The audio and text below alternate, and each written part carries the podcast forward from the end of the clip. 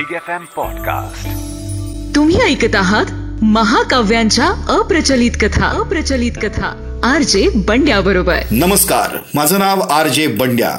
महाकाव्यांच्या अप्रचलित कथा या कार्यक्रमात तुमचं पुन्हा एकदा स्वागत.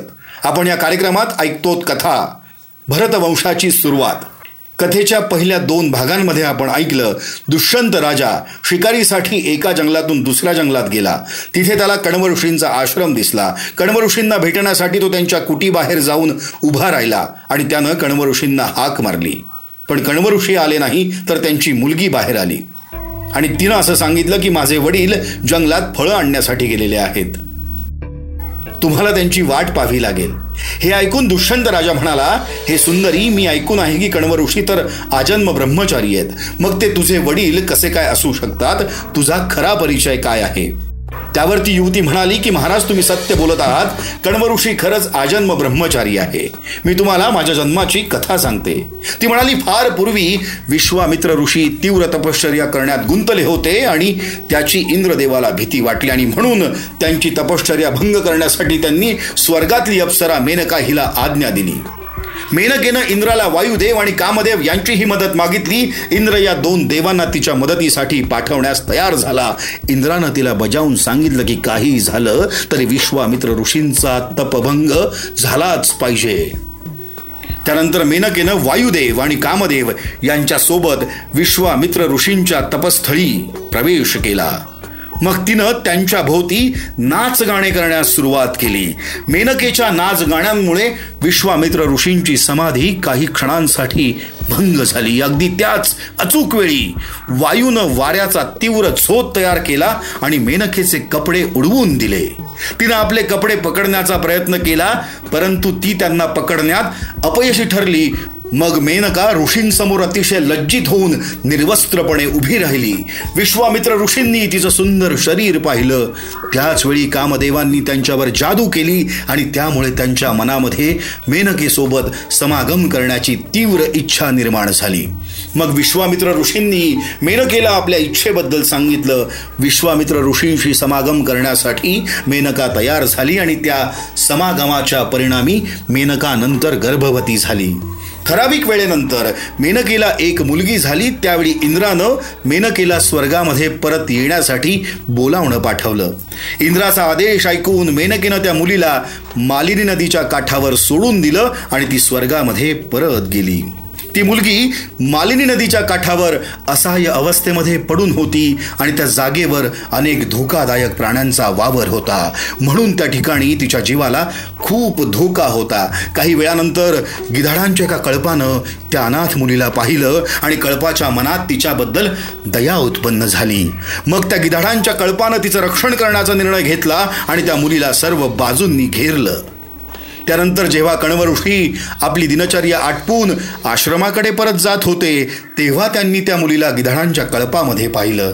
त्या मुलीला पाहून त्यांच्या मनात दयेचा भाव उत्पन्न झाला आणि ते घरी घेऊन आले त्या मुलीला आणि त्यांनी त्या मुलीला आश्रय दिला. तिला स्वतःची मुलगी म्हणून वाढवलं. हे महाराज हे महाराज मी तीच मुलगी आहे. शास्त्रांनी म्हटलंय की वडील तीन प्रकारचे असू शकतात. प्रथम प्रकारचे वडील आपल्याला आपलं शरीर देतात. दुसऱ्या प्रकारचे वडील आपल्या शरीराचं रक्षण करतात आणि तिसऱ्या प्रकारचे वडील आपलं संगोपन करतात. म्हणून मी नेहमीच कण्व ऋषींना माझे खरे वडील मानत आलेली आहे. कण्व ऋषींनी मी पक्षांनी वेढलेल्या अवस्थेत आढळले म्हणून त्यांनी माझे नाव शकुंतला ठेवले. शकुंतला म्हणजे पक्षांद्वारे संरक्षित असलेली. ती शकुंतला. शकुंतलेच्या जन्माची कहाणी ऐकून राजा दुष्यंत अत्यंत मंत्रमुग्ध झाला. तो तिला म्हणाला शकुंतला तुझे रूप पाहून मी तुझ्या प्रेमात पडलोय.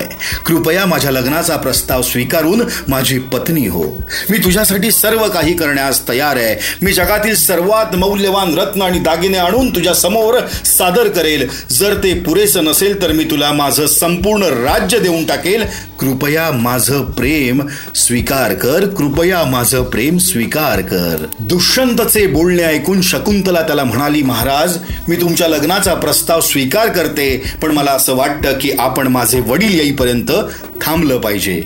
त्यांची परवानगी मिळाल्यानंतरच आपण रितसर लग्न केलं पाहिजे. पण शकुंतलेशी विवाह करण्यासाठी दुष्यंत खूप उतावळा झाला होता. मग दुष्यंतनं शकुंतलेला त्याचा प्रस्ताव मान्य करण्यासाठी विनवणी करण्याचा प्रयत्न केला. तो म्हणाला प्रिये धर्मानं सांगितलंय की क्षत्रियांनी गंधर्व रूपानं केलेला विवाह धर्माशी अनुरूप आहे. मी आधीच तुला माझं हृदय देऊन टाकलंय. म्हणून आता विवाहास उशीर करून माझी परीक्षा घेऊ नको. मी तुला विनंती करतो की तू माझा प्रस्ताव याच क्षणी मान्य कर म्हणजे आपला विवाह लगेच होऊन जाईल. शेवटी शकुंतलेनं दुष्यंतच्या विनवणीचा स्वीकार केला आणि ती राजाला म्हणाली महाराज महाराज मी लग्न करण्यास तयार आहे परंतु तुम्ही माझी एक अट मान्य केली पाहिजे. फक्त तुमच्यापासून होणारा माझा मुलगाच तुमच्या सिंहासनाचा उत्तराधिकारी झाला पाहिजे. दुष्यंतने शकुंतलेनं घालून दिलेल्या अटीला आनंदानं संमती दिली आणि तिच्याशी त्याच क्षणी गंधर्व पद्धतीनं विवाह केला. विवाह केल्यानंतर त्यानं शकुंतलेला मिठी मारली आणि तिच्याशी समागम केला. तिच्याशी मिलन केल्यानंतर दुष्यंतनं शकुंतलेस एक वचन दिलं. तो म्हणाला प्रिये मी आता राजधानीत परत जायला हवं. पण लवकरच मी इथे माझं सैन्य पाठवेल आणि योग्य वेळी तुला माझ्या राज्यात घेऊन जाईल. शकुंतलेला वचन दिल्यानंतर दुष्यंतनं कण्व ऋषींचा आश्रम सोडला व तो आपल्या राजधानीला परत जाण्यासाठी परतीच्या प्रवासास निघाला. परतीचा प्रवास करत असताना दुष्यंत चिंतित होता. त्याला हीच चिंता वाटत होती की कण्व ऋषी त्यांच्या मुलीच्या लग्नास संमती देतील की नाही. दुष्यंत निघून गेल्यानंतर कण्व ऋषी जंगलातून परत आले. पण शकुंतला त्यांना अभिवादन करण्यासाठी कुटीच्या दाराकडे गेली नाही. तिच्या कृत्यामुळे ती अत्यंत लज्जित झाली होती. तिला वाटत होतं की कणवऋषी तिनं एकटीनं घेतलेल्या तिच्या लग्नाच्या निर्णयानं खूप नाराज होतील. पण कण्व ऋषींना सर्व काही त्यांच्या दैवी सामर्थ्याद्वारे अगोदरच माहिती झालं होतं. त्यांनी कुटीमध्ये प्रवेश केला आणि शकुंतलेला जवळ येऊन प्रेमळ स्वरात तिला उद्देशून सांगितलं मुली वाईट वाटून घेऊ नको. गंधर्व विवाह हा क्षत्रिय धर्माविरुद्ध नाही. शिवाय राजा दुष्यंत हा एक धार्मिक आणि शूर राजा आहे. तुमच्या संबंधातून जन्माला आलेला मुलगा त्याच्यासारखाच सामर्थ्यवान होईल हा माझा आशीर्वाद आहे की तुझा तो मुलगा चारही दिशांना त्याचं राज्य वाढवेल आणि संपूर्ण पृथ्वीवर राज्य करेल. वडिलांचे हे शब्द ऐकून शकुंतलेला दिलासा मिळाला. तिनं आदरानं आपल्या वडिलांना चरणस्पर्श केला आणि ती कण्व ऋषींना म्हणाली बाबा तुमच्या शब्दांनी मला खूप दिलासा दिलाय. तुम्ही कुटीमध्ये येण्याच्या अगोदरच मला तुम्ही नाराज होण्याची खूप भीती वाटत होती. कृपा करून मला अजून एक आशीर्वाद द्या. पुरुवंशाच्या राजांना चिरंतन वैभव आणि सदैव राज्य लाभावं अशी माझी इच्छा आहे. शकुंतलेची इच्छा ऐकून कण्व ऋषींनी तिला तिच्या मनासारखा आशीर्वाद दिला. काही दिवस गेल्यानंतर शकुंतला राजा दुष्यंतपासून गर्भवती राहिली. योग्य कालावधीनंतर तिनं एका सामर्थ्यवान मुलास जन्म दिला. तो मुलगा दिसायला देखील खूप देखणा होता. त्या मुलाची उंची आणि शक्ती खूप लवकर वाढत गेली.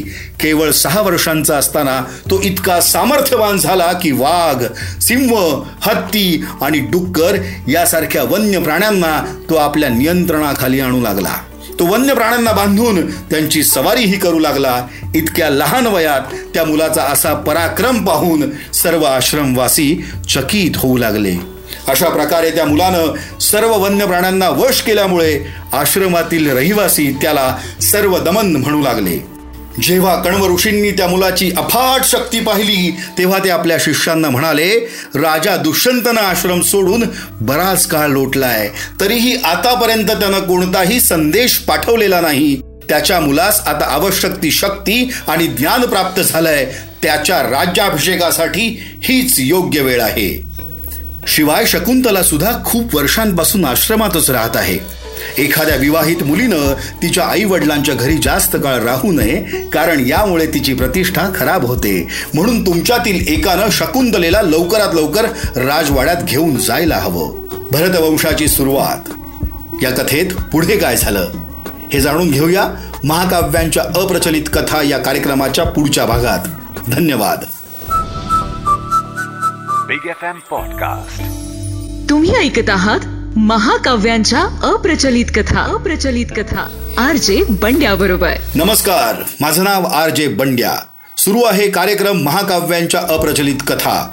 भरतवंशाची सुरुवात या गोष्टीचा चौथा भाग आता मी तुम्हाला सांगणार आहे. राजा दुष्यंत शिकारीसाठी राज्यातून बाहेर पडला.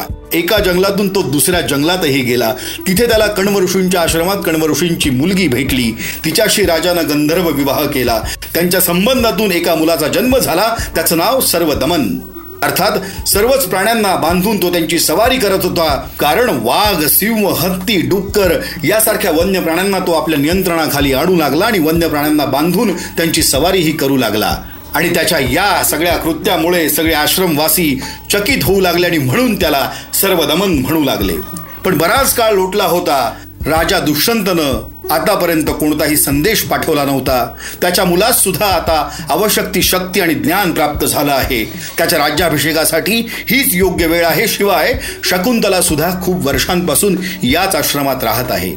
एखाद्या विवाहित मुलीनं तिच्या आईवडिलांच्या घरी जास्त काळ राहू नये त्यामुळे तिची प्रतिष्ठा खराब होते. म्हणून तुमच्यातील एकानं शकुंतलेला लवकरात लवकर राजवाड्यात घेऊन जायला हवं. मग एका शिष्यानं शकुंतला आणि तिच्या मुलास दुष्यंतच्या राज्याची राजधानी हस्तिनापूर येथे नेले.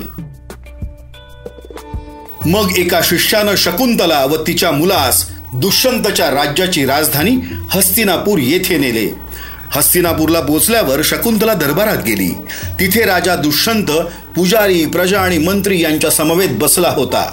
शकुंतला राजाला म्हणाली महाराज कडम ऋषींचा आश्रम सोडून मी आता तुमच्यासोबत या राज्यामध्ये राहायला आलेली आहे.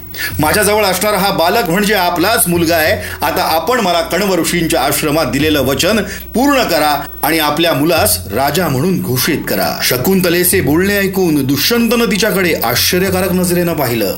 मग तो तिला म्हणाला हे स्त्री हा मुलगा कोण आहे? आणि तू कोणत्या वचनाबद्दल बोलत आहेस? मला काहीच आठवत नाही. कृपया माझ्या दरबारात येऊन असं नाटक तयार करू नकोस. दुष्यंतचं बोलणं ऐकून शकुंतलेला तिच्या कानांवर विश्वासच बसला नाही. प्रथम तिला स्वतःची खूप लाज वाटली पण नंतर तिला दुष्यंतचा खूप रागही आला. ती त्याला म्हणाली महाराज तुम्हाला सत्य माहिती आहे आणि तरीही तुम्ही खोटं बोलत आहात. आपण असा विचार करत आहात की जेव्हा आपण माझ्याशी लग्न केलं आणि मला वचन दिलं तेव्हा आपण एकटे होतात. परंतु आपण अंतःकरणातील सर्वव्यापी परमेश्वरास विसरत आहात. कण्व ऋषींच्या आश्रमातील घटनेचा तो परमेश्वर साक्षीदार आहे आणि म्हणून म्हणून तुम्ही मला आणि माझ्या मुलाला सोडून देऊ नका. मी तुमची पत्नी आहे. आणि मी तुमच्या मुलाला तीन वर्ष माझ्या गर्भात वाढवलंय. त्याचा जन्म झाल्यावर एका दैवी आवाजानं आकाशवाणी केली होती की भविष्यात तो शंभर अश्वमेध यज्ञ करेल. शास्त्र सुद्धा असं म्हणतं की एक समर्पित पुत्र पूर्वजांना नरकापासून वाचवतो आणि एक विश्वासू पत्नी आपल्या पतीची मृत्यूनंतरही सोबत करते. तरीही तरीही जर तुम्हाला मला नकार द्यायचा असेल तर मी आश्रमात तर मी आश्रमात परत जाण्यास तयार आहे पण तुम्ही तुमचा मुलगा स्वीकारलाच पाहिजे. तुम्ही त्याला सिंहासनावर बसवलंच पाहिजे. परंतु अशा भावनिक याचनेनंतरही परंतु अशा भावनिक याचनेनंतरही राजाने शकुंतलेला असंवेदनशील आवाजात उत्तर दिलं. आधीच म्हटल्याप्रमाणे मी तुला ओळखतही नाही आणि मी तुझ्या मुलाला जन्मही दिलेला नाही. तू असत्य बोलतेयस. म्हणून तू लगेचच माझ्या दरबारातून निघून जा. दुष्यंतच्या प्रतिआरोपामुळे शकुंतला फारच संतापली. ती परत म्हणाली महाराज मला माहिती आहे की सत्यता हा सर्वोच्च गुण आहे. एका सत्याचं मूल्य एक हजार अश्वमेध यज्ञांहूनही अधिक असतं. हे स्पष्टपणे जाणून देखील दुष्यंतच्या प्रति आरोपामुळे शकुंतला फारच संतापली. ती परत म्हणाली महाराज मला माहिती आहे की सत्यता हा सर्वोच्च गुण आहे. एका सत्याचं मूल्य एक हजार अश्वमेध यज्ञांहूनही अधिक असतं. हे स्पष्टपणे जाणून घ्या की मी सत्य बोलत आहे.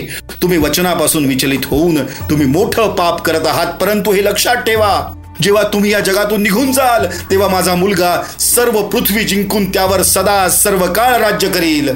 त्यानंतर शकुंतला माघारी फिरली. ती राजदरबार सोडायला निघाली तेवढ्यात आकाशातून एक दैवी आवाजानं राजाला उद्देशून एक आकाशवाणी केली. या आवाजानं केलेली आकाशवाणी राजाचे पुजारी प्रजा आणि मंत्रीही ऐकू शकले. तो आवाज म्हणाला राजा दुष्यंत शकुंतला सत्य बोलतीये. ती तुझी पत्नी आहे आणि तो तुझा मुलगाही आहे. तो आवाज म्हणाला राजा दुष्यंत शकुंतला सत्य बोलत आहे. ती तुझी पत्नी आहे आणि तो मुलगाही तुझाच आहे. त्या दोघांचाही स्वीकार कर आणि मुलाचं नाव भरत असं ठेव. आकाशवाणी ऐकताच दुष्यंतचा चेहरा आनंदित झाला. त्याने आपले पुजारी प्रजा आणि मंत्री यांना आनंदानं सांगितलं की सुरुवातीपासूनच त्याला सत्य माहिती होतं. परंतु जर त्यानं शकुंतलेच्या शब्दांवर विश्वास ठेवून तिच्या मुला स्वीकारलं असतं तर त्यांना जनतेकडून पूर्ण स्वीकृती कधीच मिळाली नसती. त्यानंतर दुष्यंतनं आपली पत्नी आणि मुलाकडे धाव घेतली. त्यानं आपल्या मुलाला मिठी मारली आणि शकुंतलेला त्याची पत्नी म्हणून स्वीकारलं. आकाशवाणीच्या निर्देशानुसार त्यानं मुलाचं नाव भरत ठेवलं. शकुंतलेला दिलेल्या वचनाप्रमाणे त्यानं भरताला राजा म्हणून त्यानंतर दुष्यंतनं आपली पत्नी व मुलाकडे धाव घेतली. त्यानं आपल्या मुलाला मिठी मारली आणि शकुंतलेला त्याची पत्नी म्हणून स्वीकारलं. आकाशवाणीच्या निर्देशानुसार आकाशवाणीच्या निर्देशानुसार त्यानं मुलाचं नाव भरत ठेवलं. शकुंतलेला दिलेल्या वचनाप्रमाणे त्यानं भरताला राजा म्हणून गादीवर बसवलं. त्यानंतर भरतनं पृथ्वीवरील सर्व राजांवर विजय मिळवला आणि अनेक अश्वमेध यज्ञ केले. संपूर्ण जगाचा परिपूर्ण शासक म्हणून त्याला चक्रवर्ती आणि सार्वभौम अशा पदव्या देऊन सन्मानित करण्यात आलं. राजा भरतच्या नावावरून भारतीय उपखंडाचं नाव भारत असं ठेवलं गेलं. महाकाव्यांच्या अप्रचलित कथा या कार्यक्रमात भरतवंशाची सुरुवात. या गोष्टीला चार भागात तुमच्यासमोर सादर केलं मी माझं नाव आर जे बंड्या. धन्यवाद. तुम्ही ऐकत आहात महाकाव्यांच्या अप्रचलित कथा. अप्रचलित कथा. आर जे बंड्या बरोबर. Big FM Podcast.